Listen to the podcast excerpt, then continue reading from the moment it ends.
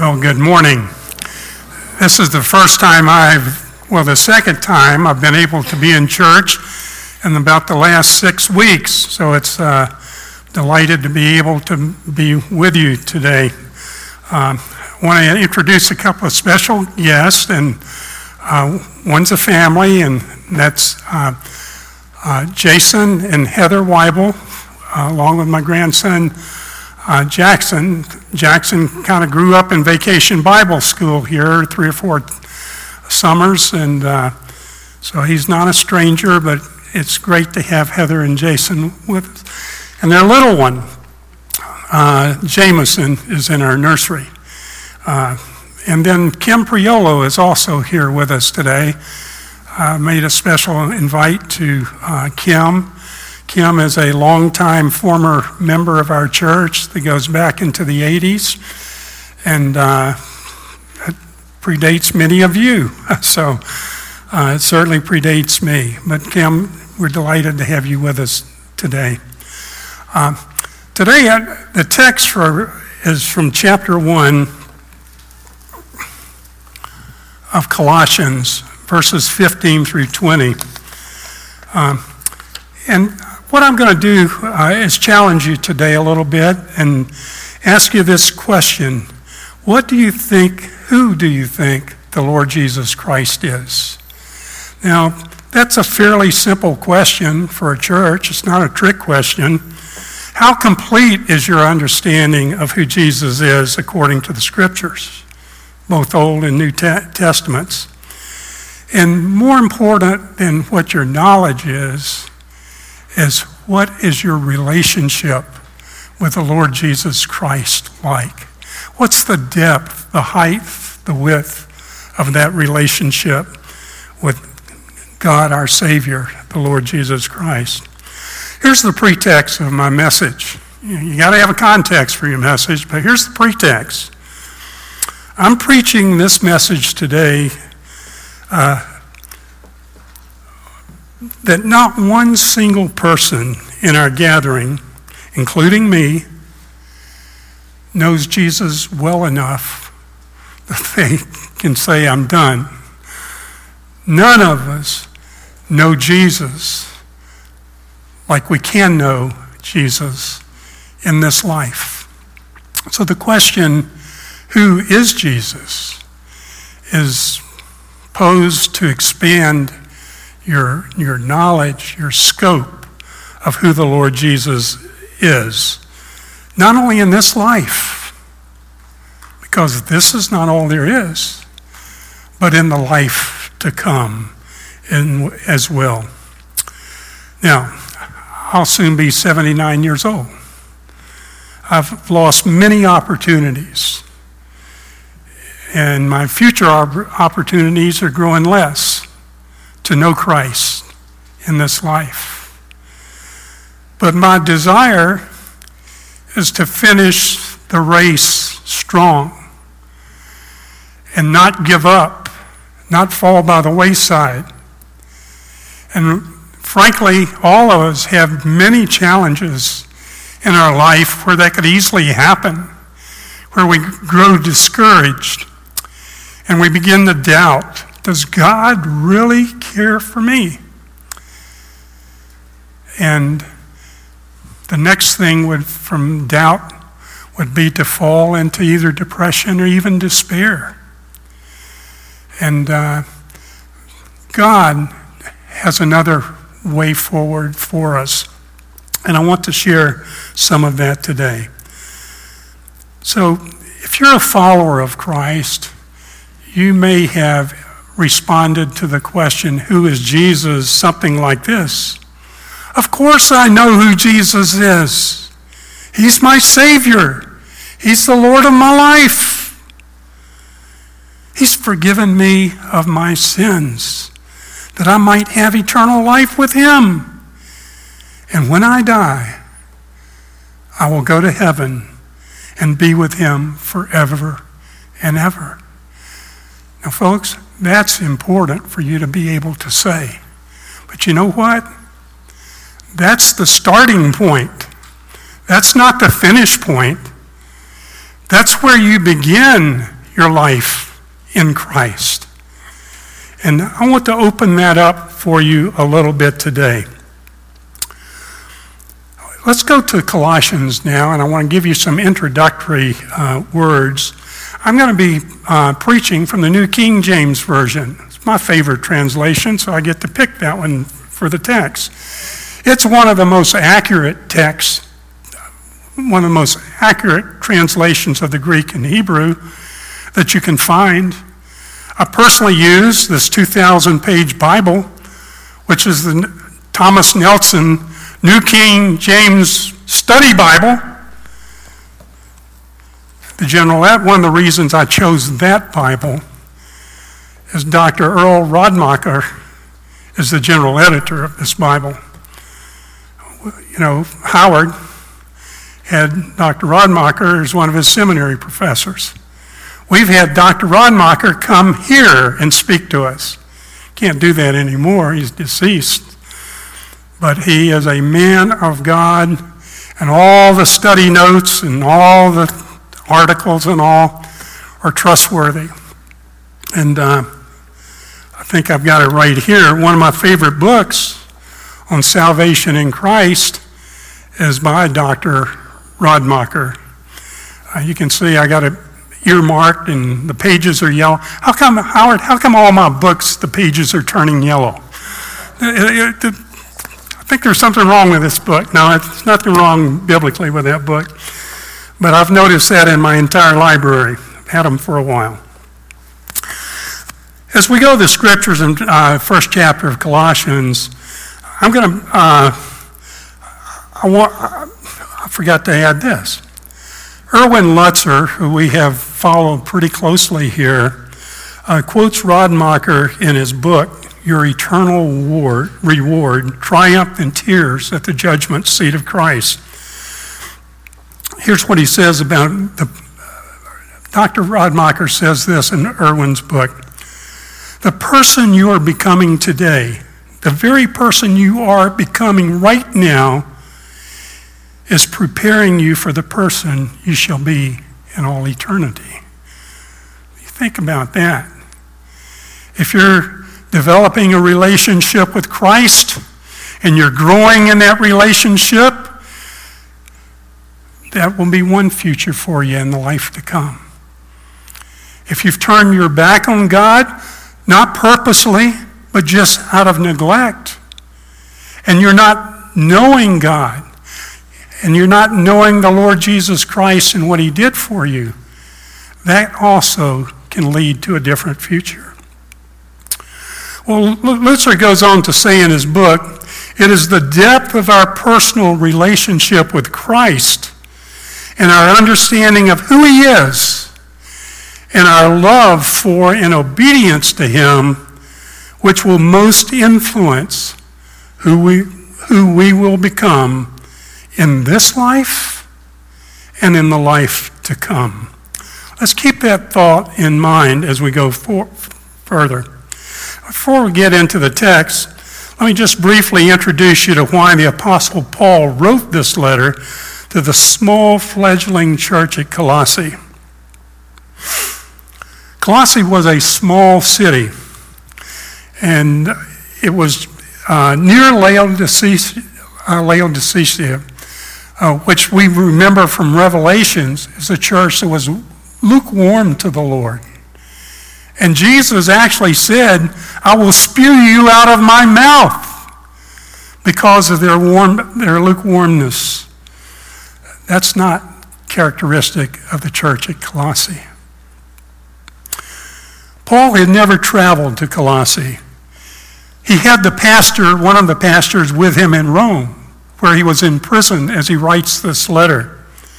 His name was Epaphras. He's one of the leaders there.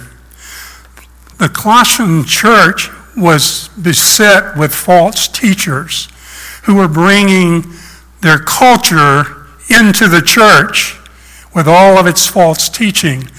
Uh, the false teachers were promoting the worship of angels, and they just considered Jesus to be not God, but a lesser being, truly a spirit being, but a lesser being, and that was infecting the church.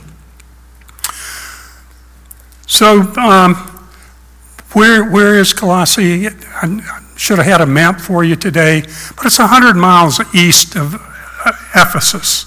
Ephesus, of course, is in Asia Minor, which is now uh, the modern state of Turkey. Uh, Howard, I know you've been to Ephesus, you and Beth. It was one of on my bucket list, but I haven't made it.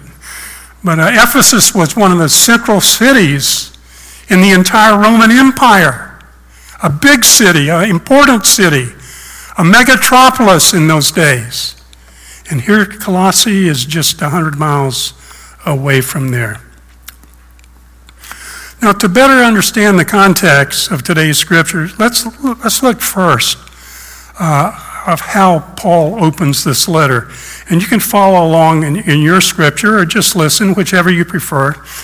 In verse 1 and 2, Paul introduces himself and Timothy. Timothy is with him in Rome.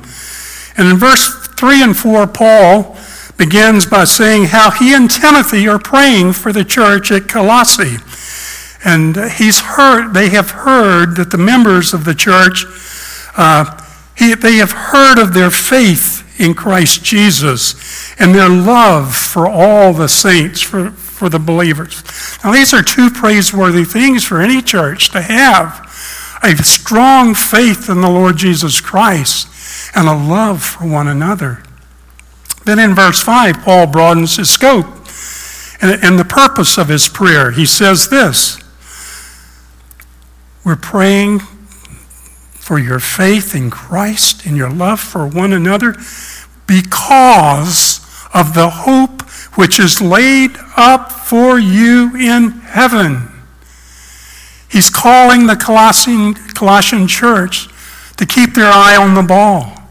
Don't get so caught up in your church work, in your personal life, that you forget what is the end of this life and what is for all eternity a life with Christ in heaven. Ephesians 1, which one of my favorite texts is we have already been blessed with every spiritual blessing in the heavenly places. We just haven't realized all of that yet. It's yet future, and we're working toward that uh, end in heaven, even as we sit here today. So, we often get caught up after we make our, our, our, our profession of faith in Christ, we get caught up in this life.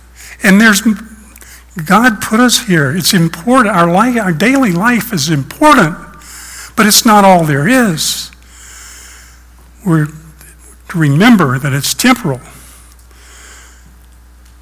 The followers of Christ keep, need to keep their eyes and their hearts on the hope, the expectation, the fulfillment of this life in Christ. Now, if you're younger, you might say, Yeah, Ed, you're an old guy.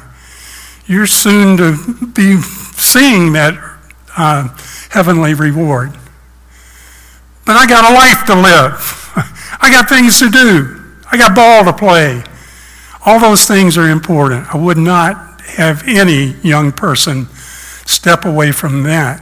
But I will tell you, as this old person, I regret in my earlier life that I did not give more attention to the life to come and the blessings that Christ has stored up for me and my loved ones in heaven.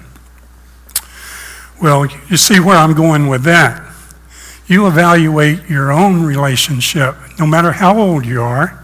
If you're older, like me, finish strong. If you're young, make a strong start. And uh, somewhere in between those two things, give it your effort, enabled by the Holy Spirit to know Christ. Well, the next six verses of chapter 1, uh, verses 9 through 14, are a prayer. Paul prays this prayer for the Colossae church. I'm going to I'm going to read this prayer. I'm actually going to pray this prayer. So as I pray, you can just close your eyes and listen to this as a prayer for your church. If your members here, take it as a prayer for Baraka. If this is not your church, take it as a prayer for your church. So let's pray. Dear church, may you be filled with the knowledge of the will of God in Christ in all wisdom and spiritual understanding, that you may walk worthy of the Lord, fully pleasing Him, being fruitful in every good work and increasing in the knowledge of God. Strengthened with all might, according to his glorious power, for all patience and long suffering with joy. Giving thanks to the Father, who has qualified us to be partakers of the inheritance of the saints in the light. He has delivered us from the power of darkness and conveyed us into the kingdom of the Son of his love, in whom we have redemption through his blood, the forgiveness of sins. And to that, can you say amen? This is a powerful prayer that God would be delighted to answer in your personal life and in the life of your church and we can look, and it will help us all to keep our eye on the ball and look forward to heaven. Let me just say a word about the prayers of Paul. In Paul's epistles, there's some 43 individual prayers. I have a copy of them. If you'd like to have it, you just let me know, and I'll send it to you by email. Unfortunately, it's not in the New King James Version, it's in the New International Version. But guess what? That works too. So, uh, you can make the translation to any verse or any version that you like. But anyway, the, the prayers of Paul, if you read them and begin to use them, they will strengthen your prayer life. It'll get you beyond, Lord, help me find a parking place at Kroger.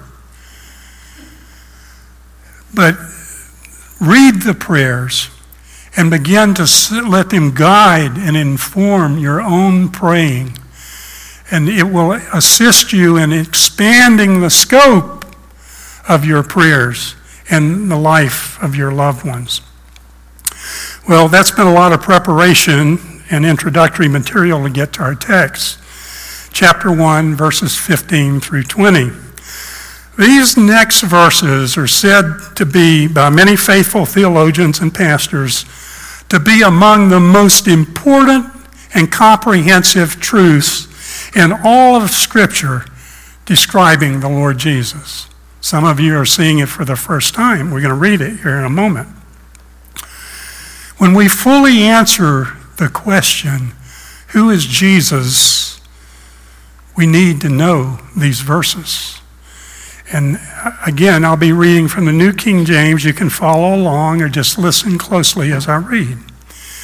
Here's what they say He is the image of the invisible God, the firstborn over all creation, for by him all things were created that are in heaven and that are on earth, visible and invisible.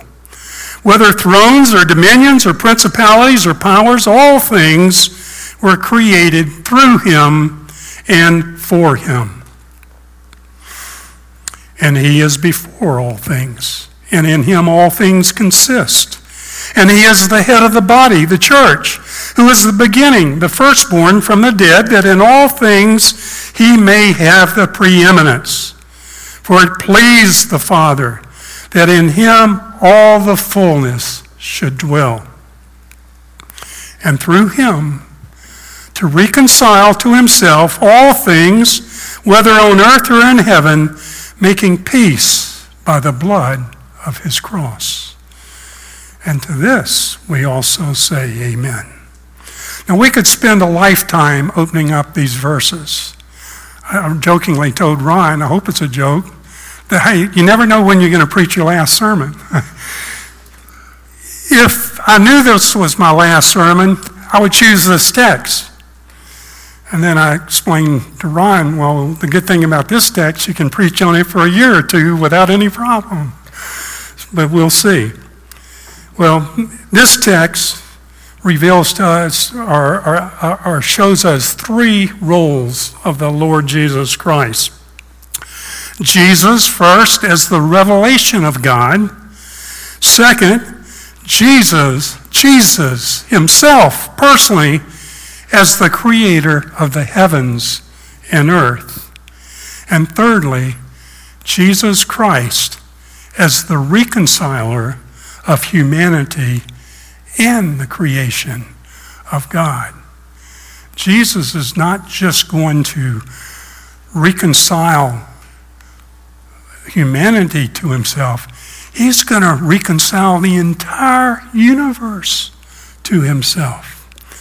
Well, that's quite an undertaking for a 40 minute sermon. If I go to 45, just bear with me. Uh, um, let's look first at the revealer, Jesus as the revealer of God. This text starts with this He is the image of God in verse 15. It's the image of the invisible God. Is is in present tense. He still is. He was and he still is, and he will be forever. Well, some people say, well, image. Genesis says man was created in God's image. If he's just, he's just like all the other men, he's not God, he's just created in the image of God. Well, if you should take up that line of thought, you would be missing out on a whole lot of other scriptures. This is a misinterpretation of verse 15.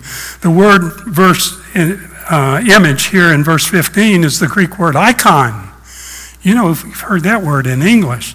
And the word here in the Greek means he's the exact representation of God. He, yes, he's God in the flesh, but he has come to reveal who God is.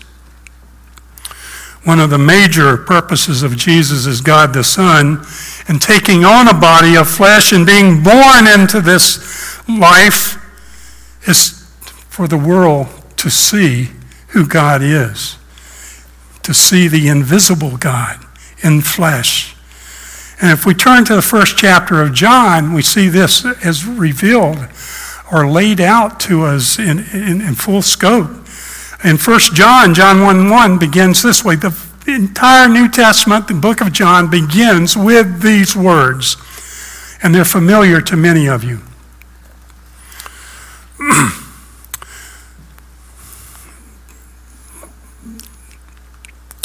John 1 1 says, that it, Jesus in the beginning was the Word, and the Word was God, was, was with God, and the Word was God. The word uh, is the Greek logos. And it implies that Jesus is a full statement of who God is. Verse 14 goes on to tell us this how Jesus revealed God by his incarnation and birth. And John writes, And the Word became flesh and dwelt among us, and we beheld his glory, the only glory as the only begotten of the Father, full of grace and truth. John 1:18 adds this. No one has seen God at any time. The only begotten Son, who is in the bosom of the Father, he has declared him. That word declared is a very uh, familiar word. When, we talk about, it, it's called exeget, uh, Greek uh, pronunciation is not as good as it used to be. Exegesato, our, our English word exegesis. He's, Jesus is the exegesis of God. He re- that's how detailed his re- revelation of God is. Now, when a preacher gets before you to preach, you want to make sure that he's done his exegesis of the scriptures in order to reveal the truth that God has put in the scripture.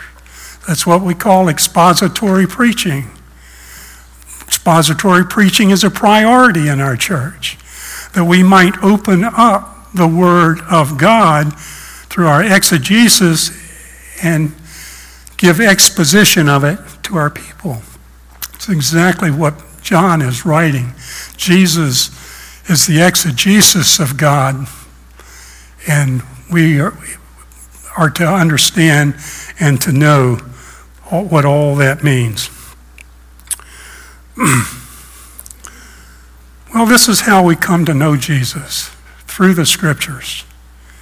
We can't make up through speculation what, who Jesus is and what, what his purpose is. We have to have it through revelation. Revelation of the Holy Spirit. It's very difficult if you're not a follower of Christ, if you're not in Christ, and you don't have the Holy Spirit working in your life to explain and to open up, to enlighten the scriptures to your eyes of your understanding, it's very difficult to learn who Jesus is. But after you come to faith in the Lord Jesus Christ, and as the scripture says, that you're indwelt by the very Spirit of God in your inner being, that Holy Spirit, that indwelling Christ, that indwelling uh, Holy Spirit will help you to come to understand who Jesus is. Well, let's look quickly at, at what it means that he's the firstborn of over all creation. In the second part of verse 15. Jehovah Witnesses will tell you that Jesus was created by Jehovah. He's created being. And he became the archangel Michael. It's not God, he's an angel. It's very similar to the false teaching that the church at Colossae was, was getting in their time. Jesus was simply a lesser being. Now, firstborn can sometimes mean firstborn child. You know how that goes. Firstborn in a family is first in the order of birth. Well, it, there's more to it here. Firstborn here is not just a reference to his chronological birth, it's a reference to the order of Jesus' birth. He is firstborn among all creation. He has precedence, prominence, as we'll see, preeminence, because he's firstborn over all creation as we've already seen in the book of John, Jesus is not only fully God, he's fully man. And who is better to reveal God to us? Jesus is first in rank and position because he is the creator of all things, firstborn over all creation. As creator of all things, Jesus is also the ruler of all things. In other words, as the creator, he has authority over the creation. We don't know exactly how Jesus brought the creation into being, but we knew we do know this. He spoke it into creation. Same way he's going to end it. He will speak it. And the creation will be transformed at the end of days into a new creation a restored creation by the word of the Lord Jesus Christ. And if you're beginning to see the majesty of the magnificence of the person of Jesus, you're beginning to get the emphasis and the meaning of this text. Let's look next at Jesus as the ruler of all things in verse 16 and 17. The scripture says, For by him all things were created that are in heaven and that are on earth, visible and invisible, whether thrones or dominions or principalities or powers, all things were created through him and for him, and he is before all things, and in him all things consist. Now, this, this delineation of thrones, dominions, principalities, or powers, that's a direct reference to angels. Now, folks, that would be a good rabbit hole to go down, but it's not as important as some of the other texts. Uh, Paul was making the point Jesus is above all the angels, no matter what their rank or their order is. And he's above all creation. And the angels are created beings. Now, when we say Jesus is the creator of all things, that sometimes surprises people who may not fully know their scriptures. Because we always, oh, God created the heaven and earth. That's true. But in the person of the Lord Jesus Christ, the creation was done by the will of the Father, I might say. You know, um, Ephesians 1 20 through 21, still one of my favorite scripture books. Jesus is seated at the right hand of God the Father in the heavenly places, far above all rule and authority and power and dominion, and above every name that is named, not only in this age, but the age to come. That's how God the Father, God the Son, and God the Holy Spirit set the creation up with Jesus in the preeminent position. Now, here, this is in the Old Testament too. In Daniel 7, verses 13 through 14, here's a vision that Daniel sees. And behold, one like the Son of Man, it's a title from the New, used in the New Testament of Jesus, one like the Son of Man, coming with the clouds of heaven. He came to the Ancient of Days. That is believed to be God the Father. He came to the Ancient of Days, and they brought him near before him. Then to him was given dominion and glory and a kingdom that all peoples, nations, and languages should serve him. His dominion is an everlasting dominion, which shall not pass away, and his kingdom the one which shall not be destroyed. Now, I've got some very close Jewish friends. And as I prepared this sermon, I said, I'm going to make sure they see that reference to the Lord Jesus in the Old Testament. Well, even we Christians often say, Oh, Jesus is the Lord of all. And that rolls off our lips for so easy. And we don't really understand the comprehend how what a wonder, wondrous thing that is. Jesus truly is the Lord of all creation. And he's the Lord of all of us. Whether we have trusted him or whether we have neglected him, he is still Lord. Well, we look at four quick key points quickly. Verse 16, first part says, All things were created by him. And as I've mentioned, the, the false teachers at Colossae were saying, no, Jesus himself is a created being. He didn't do this. Uh, things visible include the whole earth. I wish I had the latest shots uh, uh, of the, tele- the new telescope that peers hundreds of millions of light years into our universe and still cannot see the end of it. Jesus created all that for his own purposes. And we'll get to that. Now, things that are invisible would include the angels. But guess what? It includes your soul and your spirit, which is the immaterial part of your body. Uh, it's invisible to all but God. Now, the Lord Jesus will honor the choice that you make to either receive Him as, as your Lord and Savior or to continue to neglect Him and not live for Him. The choice is really yours for all eternity. now, Jesus created all of, of our universe, and He has the authority to rule and, and exercise His authority over it. Let me tell you how big the universe is according to scientists today. There are 100 billion stars in our own galaxy, the Milky Way. 100 billion. Just in our one galaxy. Now, there are 2 trillion galaxies in the universe by the estimate of scientists. 2 trillion. You don't even, I don't even know how large that number is. But get this with that many stars, every single star is counted by Jesus. And the scripture and science says there's 200 billion trillion stars. Now, folks, that's, uh, I think, I wrote it down as 10 to the 24th power for you mathematicians.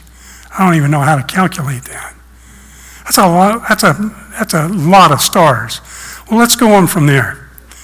You know, Galileo, even in 1610, who invented the first telescope, he, he, count, he estimated there were a million stars back at six, in 1610. Well, in Genesis 15:5, listen to this. Childless Abraham did not believe that God was going to give him an untold, innumerable amount of descendants. And the Spirit of God took him outside at night and said, Look up, Abram,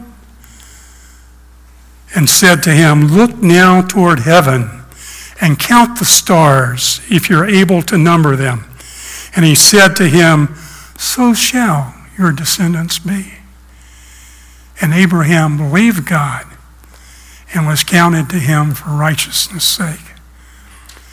Now, that's called general revelation when you look up and see the wonder of the universe. But don't look at it without thinking that God Himself, person of Jesus, created it all.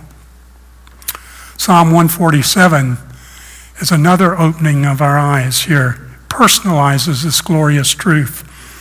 Starts out this way God heals the brokenhearted and binds up their wounds.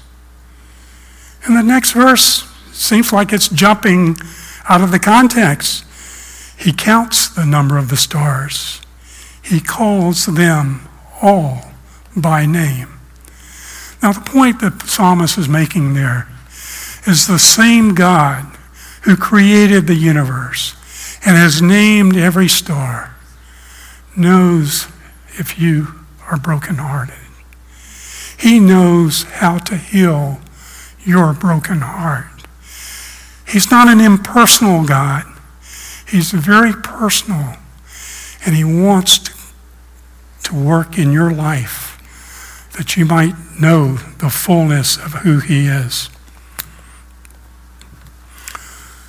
Second point I want to get to quickly here is all things were created for Him, not just by Him, for Him.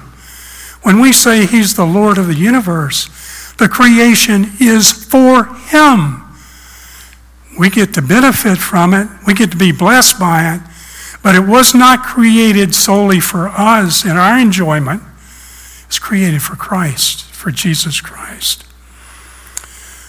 John 1 3, going back to that gospel. Incidentally, when I share Christ with someone, sometimes I get to share personally, sometimes I only have a minute. You know what I do? I say, you know, if you want to know Jesus Christ, read the Gospel of John. Start with the first chapter. And before you read, Ask God to show you who Jesus Christ is. The Gospel of John was written to reveal to us the person of the Lord Jesus Christ. So if you have a little hesitancy to witness, you can always ask someone to read the Gospel of John. It's a good way to go. John 1 3 says, All things were made through him, and without him nothing was made. And then in Hebrews 1 2, we pick this up. God has in these last days spoken to us through his Son. He has revealed to us through his Son, whom he has appointed heir of all things, through whom also Jesus made the worlds. Who, referring to Jesus Christ, being the brightness of his glory and the express image of his person, and upholding all things by the word of his power well, that's exactly what we're going to see in our text here. I'm going to jump ahead here, just in the interest of time. When we say for him, the creation is for the purpose of God, even from the beginning. In Hebrews 1 10 through 12, here's what the scripture says You, Lord, in the beginning laid the foundation of the earth and the heavens are the work of your hands. They will perish, but you remain. And they will grow old like a garment, Like a cloak, you'll fold them up, and they will be changed, but you are the same. Now, the scripture says he's before all things. He is before all things. We've already looked at the scriptures that say he existed before the physical creation of the earth. Want to mention verse 17 on the second part before we move on. And in him all things consist. From the moment of creation, it is the Lord Jesus Christ who is holding all things together. If God Himself was not holding all things together, this creation would rapidly run to chaos. The physical creation, as, as well as the animal creation, is included here. I'll tell you what, modern day environmentalists who don't believe in God, they really don't know what they're up against in saving the environment. I commend them for doing, wanting to take care of, our, of the creation. But not acknowledging that God Himself created it and God Himself superintends it, they're missing out. They won't be able to save this world when Jesus calls an end to it and brings about the new heaven and the new earth.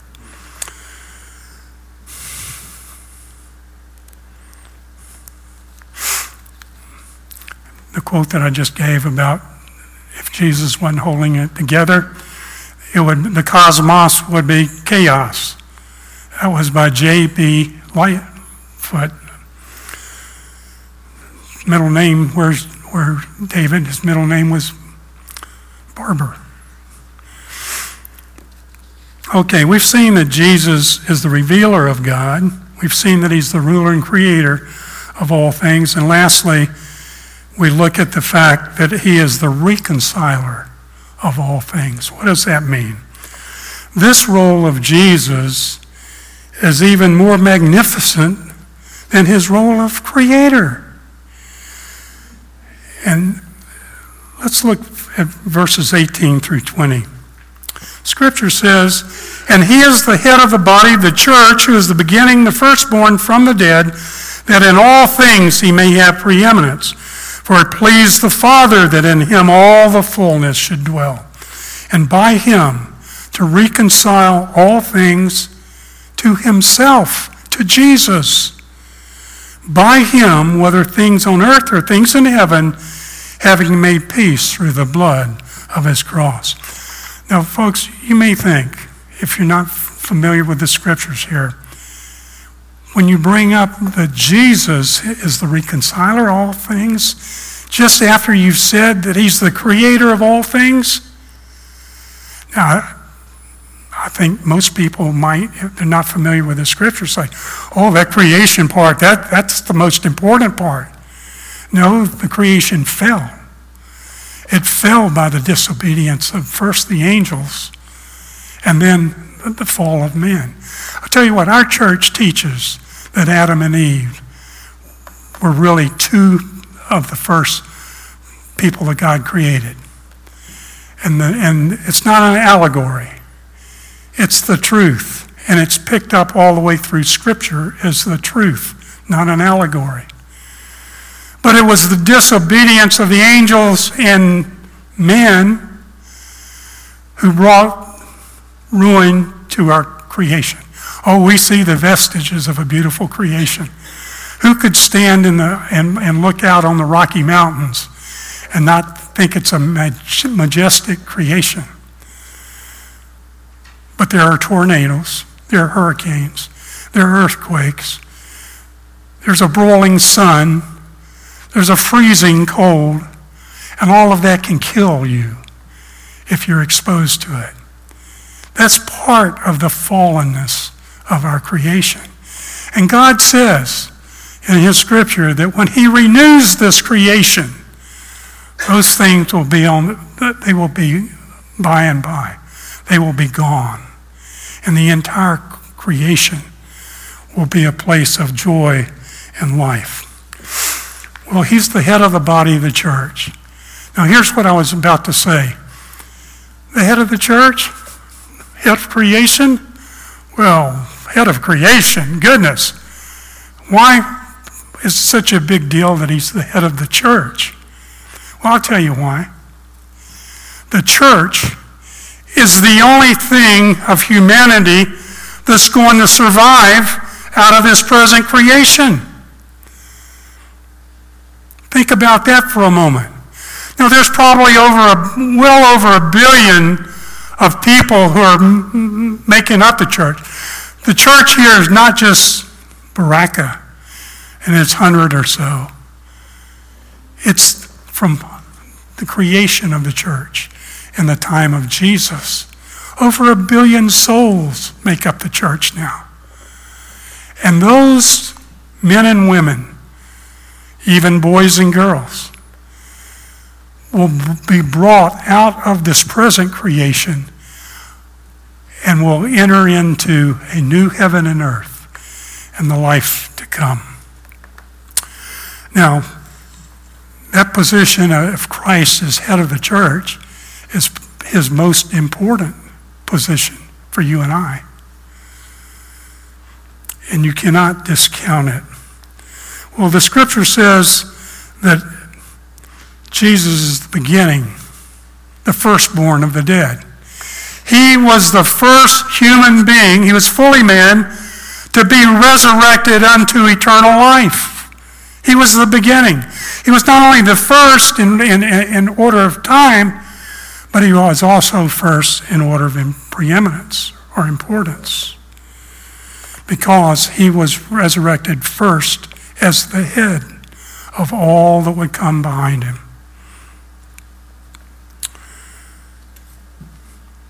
You know, um, the resurrection of Jesus, it was a bodily resurrection. All believers will have a bodily resurrection in time in the life to come. But you know what you get first? You're born again, very similar to resurrection. 2 Corinthians 5:17, if any man is in Christ, speaking of women too, if any person is in Christ, behold, he is a new creature, a new creation. All things passed away, behold, new things have come. The second birth is, is you're born physically, biologically, and then you're born again spiritually. Now, a lot of folks don't like the word born again. Jesus uses it. Unless you're born again, you won't see God. That's what he told Nicodemus. You must be born again. You must experience the second birth in order to go to heaven with Christ for eternal life. Well, let me just wind up by saying this. This idea of Jesus re- reconciling all things to himself as head of the church, he has made you and me, all of us who are faithful followers of Christ, part of his ministry of reconciliation. When we put our emphasis on missions in our church, very few churches our size have a missions budget or, uh, that is almost as large as their operations budget. Not quite, but it's large for a church of our size. Because we're committed to the ministry of reconciliation as part of Christ's church. That's why we do it. Well, the scripture says he's preeminent in all things. I want to just read Philippians uh, and a couple other verses as we close up. Here's what Philippians 2 8 uh, and 11 says.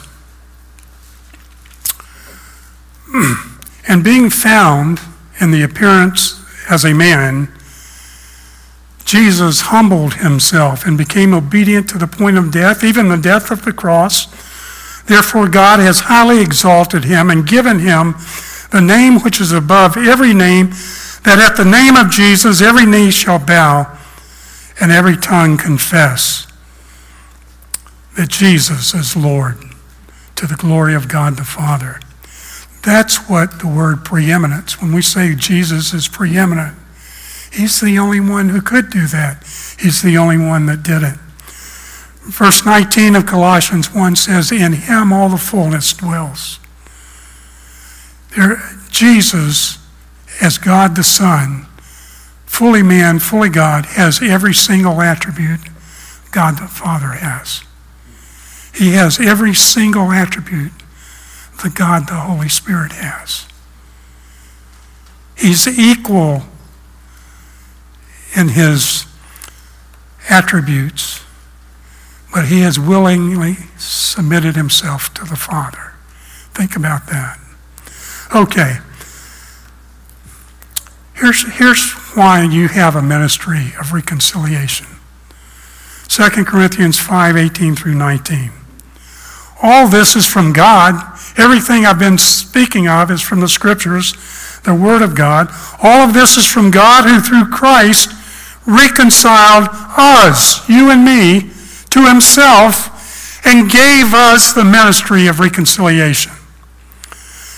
That is, in Christ, God was reconciling the world to Himself. To Himself. Not counting our trespasses, our sins. If we have been forgiven in Christ, our sins don't count against us. And entrusting to us the message of reconciliation. How you doing on that? Our church is really getting traction again on that very thing. In your own personal life, you can become part of a biblical church, a Bible based church, not just this one, any church which has a ministry of reconciliation, bringing other people to Christ.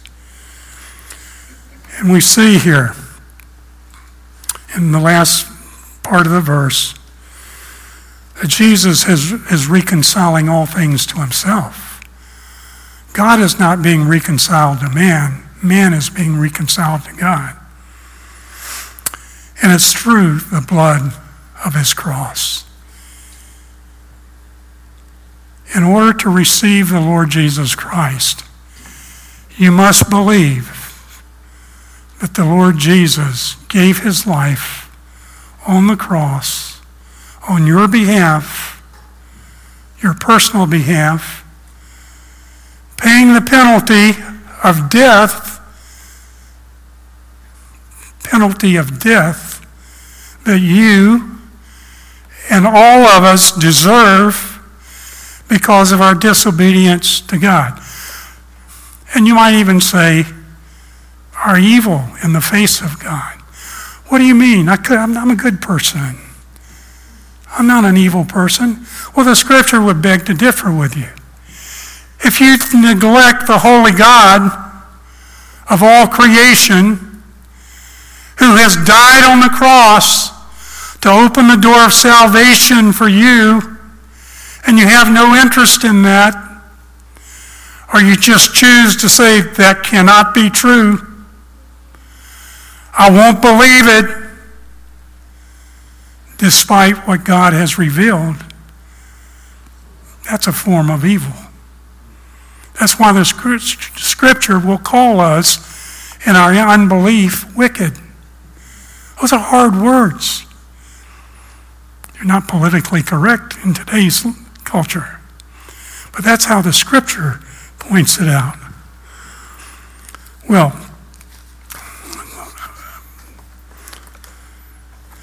just want to close with one quick word by way of application. One of my favorite theologians from the 70s, still favorite, all his books are yellow in my library, Francis Schaeffer. Francis Schaeffer was a countercultural man of God. Uh, Paul Curtis, who was a former associate pastor here under Howard, actually went to L'Abri, I believe. It's where he met his wife, Claudette, a beautiful person in Switzerland. Francis Schaeffer wrote three books called a trilogy. Uh, and let me see if I make sure I've got them right. Uh, the first one, and I've just finished it again, is the God who is there. How our modern society does not want to believe the truth of the Scripture. His second book, shorter, is called Escape from Reason. Our culture does not believe that the Scriptures are reasonable are truth. Not everybody in our culture, but the majority of it. And here's the third title He is there, and He is not silent. God has spoken to our culture.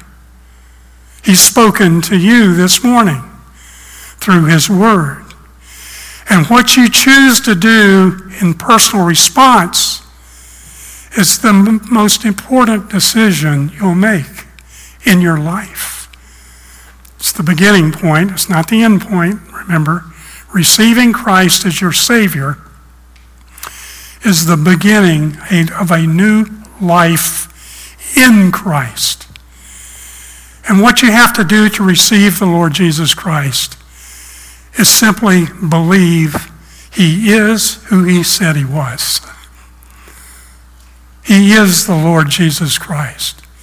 He is the Lord Jesus Christ who died on the cross millennium ago, millenniums ago to pay the penalty that you yourself deserve for your sins. And you trust in Jesus' death on your behalf, believing that he was God in the flesh. He wasn't just a man who did that. And the scripture says that if you believe, confess with your mouth, and believe in your heart that Jesus died in your place on that cross many years ago, you will be saved. It is that simple. It's that profound. There's not a more profound truth in all of the scriptures.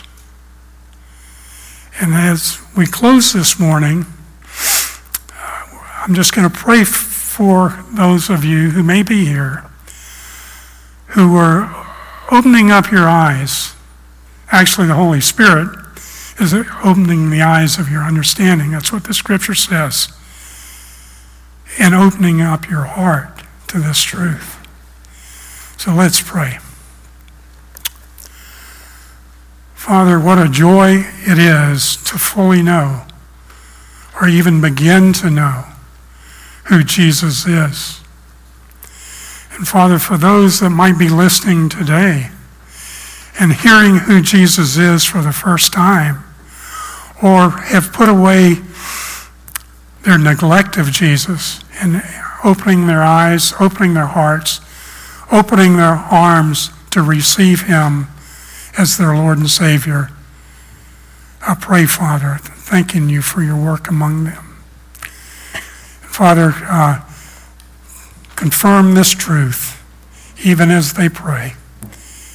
In the name of Christ, I pray this.